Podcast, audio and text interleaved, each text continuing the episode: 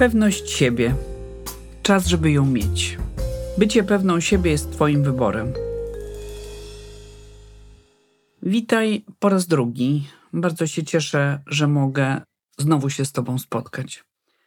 Dzisiaj będzie dawka informacji o źródłach zatrutych i źródłach zdrowych, które dają życie naszej pewności siebie. Poczucie własnej wartości to doświadczenie wewnętrzne, coś co czujemy i myślimy o sobie i nie ma nic absolutnie wspólnego z innymi osobami. Gdzie są źródła naszej pewności siebie lub jej braku? Jak myślicie?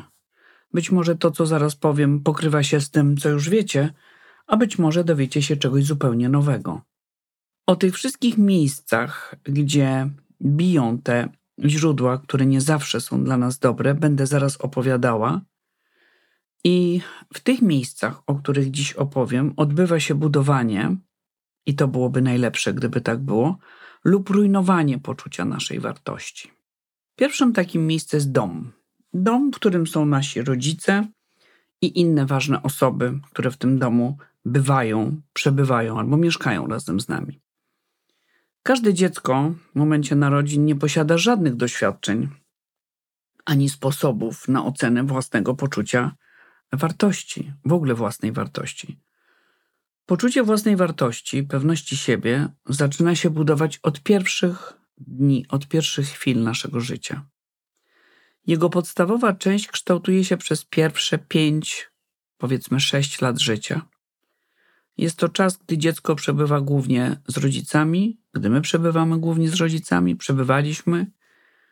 I te właśnie zachowania, które kiedyś otrzymywaliśmy, a teraz dajemy innym, te komunikaty i te gesty, które pokazujemy, mają podstawowy wpływ na to, jak dziecko postrzega samego siebie. Rodzice często chcą jak najlepiej, ale równie często używają na przykład nieodpowiednich słów. W rozmowie z dzieckiem należy uważać na słowa, szczególnie. Ja zawsze mówię, że nie jest istotne, że dziecko ciebie nie słucha. Istotne jest to, że ciebie obserwuje. Gdy na przykład dziecko nie wykonało Twojego polecenia, zdarza się, że możesz mu powiedzieć: Ty nigdy mnie nie słuchasz. To nie są dobre i budujące słowa. Gdy mu coś nie wyszło, powiesz: Tobie nigdy nic się nie udaje. To zdanie może towarzyszyć potem nam albo naszemu dziecku przez następne lata, dopóty, dopóki nie rozprawi się z tym zdaniem, które może odebrać mu poczucie własnej wartości. Chyba nie muszę tutaj tłumaczyć, jak to zdanie może wpłynąć i jakie może mieć konsekwencje. Może mieć konsekwencje bardzo trudne. Często słyszymy różne inwektywy. Patrz, jak idziesz, ślepy jesteś, co za nieudane dziecko mi się trafiło. Coś takiego sama słyszałam na własne uszy nie tak dawno na warszawskiej ulicy. Zobacz, co u ciebie w tym temacie. Czy już pozbyłeś się tych wdruków rodzinnych? Czy to zdanie tobie nigdy nic się nie udaje już ci nie towarzyszy? A jeśli ci towarzyszy, to co masz zamiar z tym zrobić? To bardzo ważne, żebyś coś z tym zrobił. Drugim miejscem, gdzie spotykamy się z tym, że ktoś może podnieść nasze poczucie własnej wartości, ale może go również znacząco osłabić, jest szkoła. Szkoła i w tej szkole nauczyciele.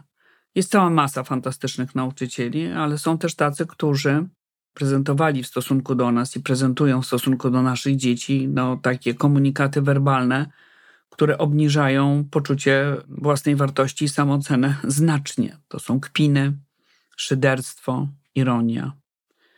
Sama spotkałam się ze strony mojej matematyczki z takim zdaniem: jak udało ci się z takim poziomem wiedzy dostać w ogóle do liceum, tak?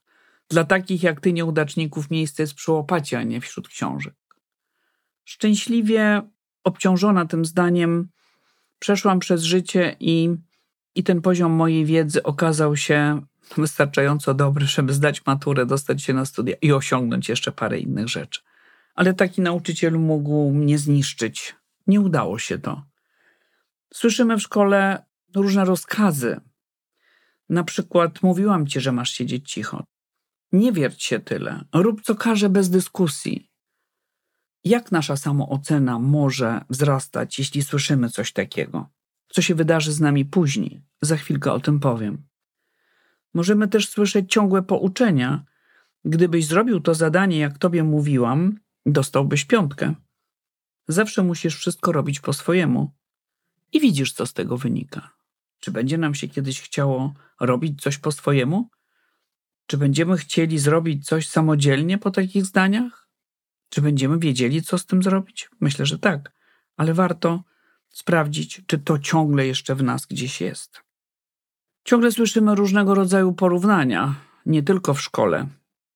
Może to również zdarzać się w naszym rodzinnym domu i pewnie się zdarzało. Patrz, jaka Zosia jest wysportowana, a ty nie potrafisz nawet na rowerze porządnie jeździć. Słyszymy też groźby. Groźby, które często nie są e, realizowane później. Jak się zaraz nie uspokoisz, to zobaczysz. I tutaj kryje się cała masa rzeczy. Nie wiemy, co tam możemy zobaczyć, ale na pewno coś strasznego, jak jesteśmy dziećmi. A jak jesteśmy w pracy, no to jak się nie zaczniesz słuchać mnie, drogi pracowniku, to zobaczysz, co cię spotka. Drugim takim miejscem, które już nie jest miejscem fizycznym, ale jest naszym umysłem, które nam zaburza poczucie naszej własnej wartości, to są nasze myśli. One są w stanie osłabić nas aż do cna. Wszystko zaczyna się od myśli, ale musimy pamiętać, że my nie jesteśmy naszymi myślami. Musimy również pamiętać, dobrze by było, żebyśmy pamiętali, że każda myśl wywołuje reakcję w naszym ciele, w naszym umyśle, ale przede wszystkim w ciele. Możemy się gdzieś skurczyć, możemy gdzieś poczuć się niedobrze, może nas boleć żołądek, możemy mieć okropnie złe fizyczne samopoczucie. Jeśli myślimy, że jesteśmy do niczego, że sobie nie poradzimy, bo jesteśmy słabi, w czymkolwiek, to odbieramy sobie możliwość działania, obniżamy swoją ocenę. Niedobrze, niedobrze. Te myśli nie mogą wywoływać w nas takich stanów. Pamiętajmy o tym. Jeszcze raz podkreślę to, że my nie jesteśmy naszymi myślami. Pozwalajmy, żeby te myśli niedobre, które próbują nas prześladować, przepływały przez nasz umysł jak chmura, na przykład, taka, która na wietrze porusza się dość szybko. Postarajmy się wybić z tego niedobrego myślenia i skierujmy te myśli w dobrą stronę. Wyjdźmy z podziemia na słońce. Na słońce, gdzie są dobre myśli, które na nas tam czekają. Obserwuj swoje myśli. Zobacz emocje, które one wywołują i nie dawaj mocy tym niedobrym myślom. Nie pozwól, żeby one kierowały Twoim życiem. To jest bardzo niedobre.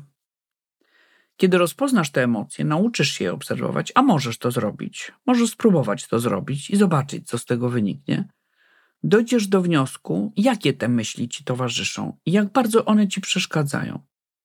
I gdzieś tak w umyśle, w głowie wyobraź sobie, jak przecinasz nożyczkami taką nić, która łączy te myśli z emocją. Zobaczysz, co się pozytywnego wydarzy. To będzie niesamowite. Przetniesz zalewające cię negatywne myśli.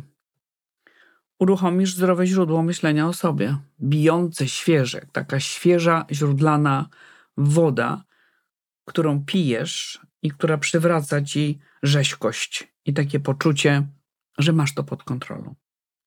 Znowu takim fizycznym miejscem, gdzie wydarzają się czasami nieprzyjemne rzeczy, to są nasi koledzy i nasi przyjaciele, którzy potrafią namieszać w naszym życiu, oceniając nas, nasze postępowanie, patrząc na to mm, nieobiektywnie i mówiąc nam różne nieprzyjemne rzeczy.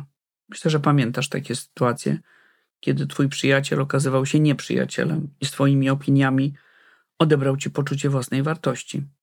Ciągle jeszcze to nosisz w sobie? Czy może już czas, żeby przestać to nosić, żeby się od tego znowu odciąć, tak? Jak już kończymy ten etap naszej szkoły, studiów, tego etapu, kiedy jesteśmy jeszcze bardzo małymi dziećmi, a potem bardzo młodymi ludźmi, idziemy do pracy. Idziemy do pracy pierwszej, potem do następnych i ciągle niesiemy te nasze bagaże z dzieciństwa. I spotykamy tam ludzi na korytarzu, w sali konferencyjnej, w kafeterii, gdziekolwiek byśmy się nie poruszali, którzy idą z takimi samymi ciężkimi walizami, mają bardzo podobne doświadczenia, bardziej lub mniej uświadomione.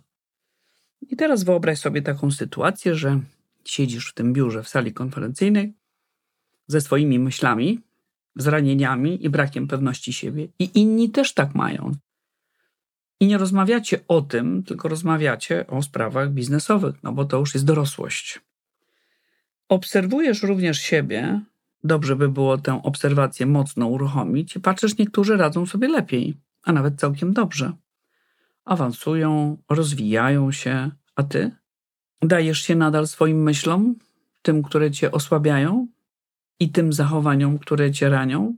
I pozwalasz tym natrętnym myślom, żeby, myślom, żeby cię znowu atakowały? I słyszysz to, co słyszałaś przed laty w szkole. Ciągłe pouczenia. Gdybyś zrobił to zadanie, jak tobie mówiłam, dostałbyś piątkę. Teraz oczywiście słyszysz inny tekst. Awansowałbyś, dostałbyś podwyżkę. Zawsze musisz wszystko robić po swojemu i widzisz, co z tego wynika?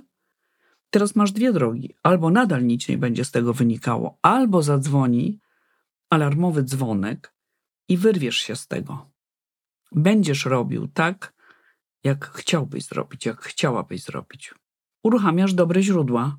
Nie dasz się tak traktować. To, co my sami sobie robimy, bardzo często, znowu wracamy do naszego umysłu i do naszych myśli, który jest źródłem bardzo dobrych rzeczy, ale bywa źródłem ogromnych zmartwień dla nas i ogromnie nieprzyjemnych uczuć. To jest nadmierny krytycyzm wobec naszych własnych działań. Sami sobie to robimy, ciągle niezadowoleni. Zatrute źródło krytyki bije mocnym strumieniem. Po co ci ono? Pomyśl o tym. Pomyśl o tym na tym etapie. Wrócimy do tych spraw, pokazując przykłady innych ludzi, bo tak jak wspomniałam we wstępnym podcaście, będę zapraszała gościnie i gości, którzy będą z nami na ten temat rozmawiać. My, kobiety, mamy jeszcze jeden problem związany z poczuciem własnej wartości i z pewnymi zachowaniami, ponieważ zostałyśmy wychowane w kulturze, że mamy być jako dziewczynki bardzo grzeczne i bardzo miłe. I często używa się takiego sformułowania słodka dziewczynka. Słodka dziewczynka w pracy, słodka dziewczynka wcześniej w szkole, która nie nauczyła się stawiania własnych granic. Kolejne źródło zatrute. Nadmierna grzeczność połączona z nieumiejętnością stawiania własnych granic. Każdym naszym zachowaniem, słowami, gestami, decyzjami pokazujemy ludziom, jakie jesteśmy, jacy jesteśmy i dajemy im jakąś instrukcję naszej obsługi w ten sposób. Oni patrzą i wiedzą, ok, tutaj to ja mogę bardziej sobie pozwolić, bo ta osoba nie umie stawiać granic, ale tutaj już nie mogę, bo ta granica zostanie postawiona bardzo jasno. Jeśli nie umiesz stawiać tych granic, to godzisz się na pewne sprawy, których nie chcesz robić, których nie chciałabyś realizować w pracy czy w życiu prywatnym. Nie stawiasz tych granic, bo obawiasz się, że bycie asertywną może pozbawić się sympatii innych ludzi, może zezłościć twojego szefa, a może nawet posady. Pomyśl o tym. Pomyśl o tym, na jakim jesteś etapie i co mogłabyś z tym zrobić. Z tym wiąże się również fakt, z którym spotykam się dość często pracując z kobietami, pracując z ludźmi jako coach i mentorka, że nie protestujemy na różne seksistowskie uwagi, które w ogóle nie powinny już mieć miejsca w pracy, na niegrzeczne komentarze, na komentarze żywcem wzięte, nie wiem, chyba z XVII wieku, które niegodne są, żeby je kierować w stosunku do kobiet. Nie powiemy tego jednego zdania, nie życzę sobie, żebyś tak do mnie mówił. Nie życzę sobie, żebyś w ten sposób ze mną rozmawiał. Jest to niewiedza, że stawianie granic ma zbudować respekt i szacunek wobec ciebie. Po to jest ta granica potrzebna. Respekt i szacunek. Nie wolno podchodzić zbyt blisko i ranić. Poczucie własnej wartości to doświadczenie wewnętrzne, tak jak już powiedziałam na początku dzisiaj. Coś, co czujemy i myślimy o sobie i nie ma nic wspólnego z innymi osobami. Nie powinno mieć nic wspólnego również z innymi osobami. Tylko my mamy moc i możliwość pracy nad tym poczuciem poprzez praktykę w taki spójny sposób. Musimy na co dzień starać się praktykować i budować w sobie narzędzia, które pomogą nam budować poczucie własnej wartości i podwyższać naszą samoocenę. Myślę, że takimi narzędziami, które nam w tym pomogą, to jest praktykowanie świadomego życia. Świadomego życia, czyli świadomie jestem na takim etapie e, mojej pracy zawodowej, jestem na takim etapie mojego rozwoju. Znalazłem się w tej pracy świadomie lub nieświadomie lub przez przypadek, co mogę z tym zrobić? Świadomie wiem, że tyle chcę poświęcić na pracę, a tyle chcę poświęcić na życie prywatne. Nie bądźmy jak taka deska, która dryfuje w rzece i obija się od jeden lub drugi brzeg. Bądźmy świadomi swojego życia, co się w nim dzieje. Bardzo ważnym takim narzędziem, brzmi to tak mocno narzędzie, ale myślę, że jest przydatne, to jest akceptacja siebie. Możesz to zrobić lub możesz tego nie zrobić. Możesz stanąć przed lustrem i powiedzieć sobie: Akceptuję cię, lubię cię, w pełni cię akceptuję. Akceptuj siebie taką, jaka jesteś. To, co często pozbawia nas mocy i pozbawia nas takiej możliwości decydowania o sobie, to jest brak odpowiedzialności za siebie. Tylko ja mogę przeżyć własne życie i tylko ja mogę żyć swoim własnym życiem i odpowiedzialnie za niego odpowiadać, a nie powierzać temu kogoś na zewnątrz, tak? Odpowiedzialność za siebie, za to, czy będę szczęśliwa, czy będę nieszczęśliwa, czy będę dobrze się tu czuła, czy będę się źle czuła. Łączy się z tym bardzo silnie coś, co nazywam życiem zamierzonym. Czyli mam swoje cele prywatne, mam swoje cele zawodowe i mam swoje cele społeczne. Realizuję je w takim tempie, w jakim chcę. Te cele mogą być małe, mogą być duże, mogą być Twoje przede wszystkim. Ale jak będziesz tylko marzyła o czymś, że chcesz coś mieć i nie przekujesz tego w jakiś cel, który jest określony w czasie, że na przykład chcę mieć pracę o określonych możliwościach zarobkowych w takim i w takim mieście, to nigdy nie pójdziesz po to, bo nawet ci nie przyjdzie do głowy, że jest taka firma, do której mogłabyś pójść. No i ta osławiona asertywność to jest następne narzędzie, które jest absolutnie niezbędne. Czyli my poprzez tę asertywność nie mamy komuś powiedzieć nie, bo jeszcze mamy go nie urazić, to jest fajnie, ale mamy siebie wyrazić, mamy powiedzieć, jakie są nasze wartości i czego my chcemy w życiu. I postawić te granice, o których mówiłam wcześniej. Pozwolić sobie na to, żeby tę asertywność mieć. Narzędziem, które jest zupełnie bezapelacyjnie fantastyczne i potrzebne, to jest znajomość swoich wartości. Często w coachingu od pierwszej sesji zaczynam rozmawiać z moimi klientami o wartościach, i to nie jest łatwy temat, ponieważ ludzie często nie wiedzą, jakimi wartościami się posługują i bardzo chętnie idą w takie wartości deklaratywne. Jestem fantastycznym człowiekiem. No, na pewno są, ale kiedy pytam ich o wartości, które oni realizują, a nie tylko deklarują, to chwilkę musimy nad tym popracować. To, co się zawsze sprawdza i jest takim narzędziem mocno podnoszącym poczucie własnej wartości i samoocenę, jest odwaga w działaniu. No naprawdę, bez tej odwagi jest trudno, a często myślimy sobie, że ja tej odwagi nie mam. A dlaczego miałabyś nie mieć tej odwagi? Masz, może warto się znowu przyjrzeć sobie, gdzie ona jest, ta odwaga gdzie ona się podziała, gdzie ona się schowała i co ja mogę zrobić, żeby ją wyjąć gdzieś, tak? I, i pokazać, jestem odważna. Ja bardzo staram się patrzeć na siebie e, obiektywnie. To jest kolejne narzędzie, które bardzo pomaga. Taki obiektywizm w patrzeniu na siebie, żeby nie popaść w jakiś nadmierny och i ach, jaka jestem fantastyczna, tylko jakie są moje bardzo mocne strony, jakie są moje średnie mocne strony jakie są moje słabe strony, tak? Nie mogę próbować powiedzieć komuś, że jestem taka, jeśli nie mam czegoś, tak? To będzie nieautentyczne. Umiejętność przeciwstawiania się, kolejna bardzo ważna rzecz, związana też trochę z asertywnością i też związana z odwagą. Przeciwstawić się złu, przeciwstawić się złu i być odważną w powiedzeniu tego. Teraz może podzielę się z Wami przez chwilkę, jakie są moje osobiste narzędzia, które stosuję od lat. To może pomoże, a może Was po prostu zainspiruje.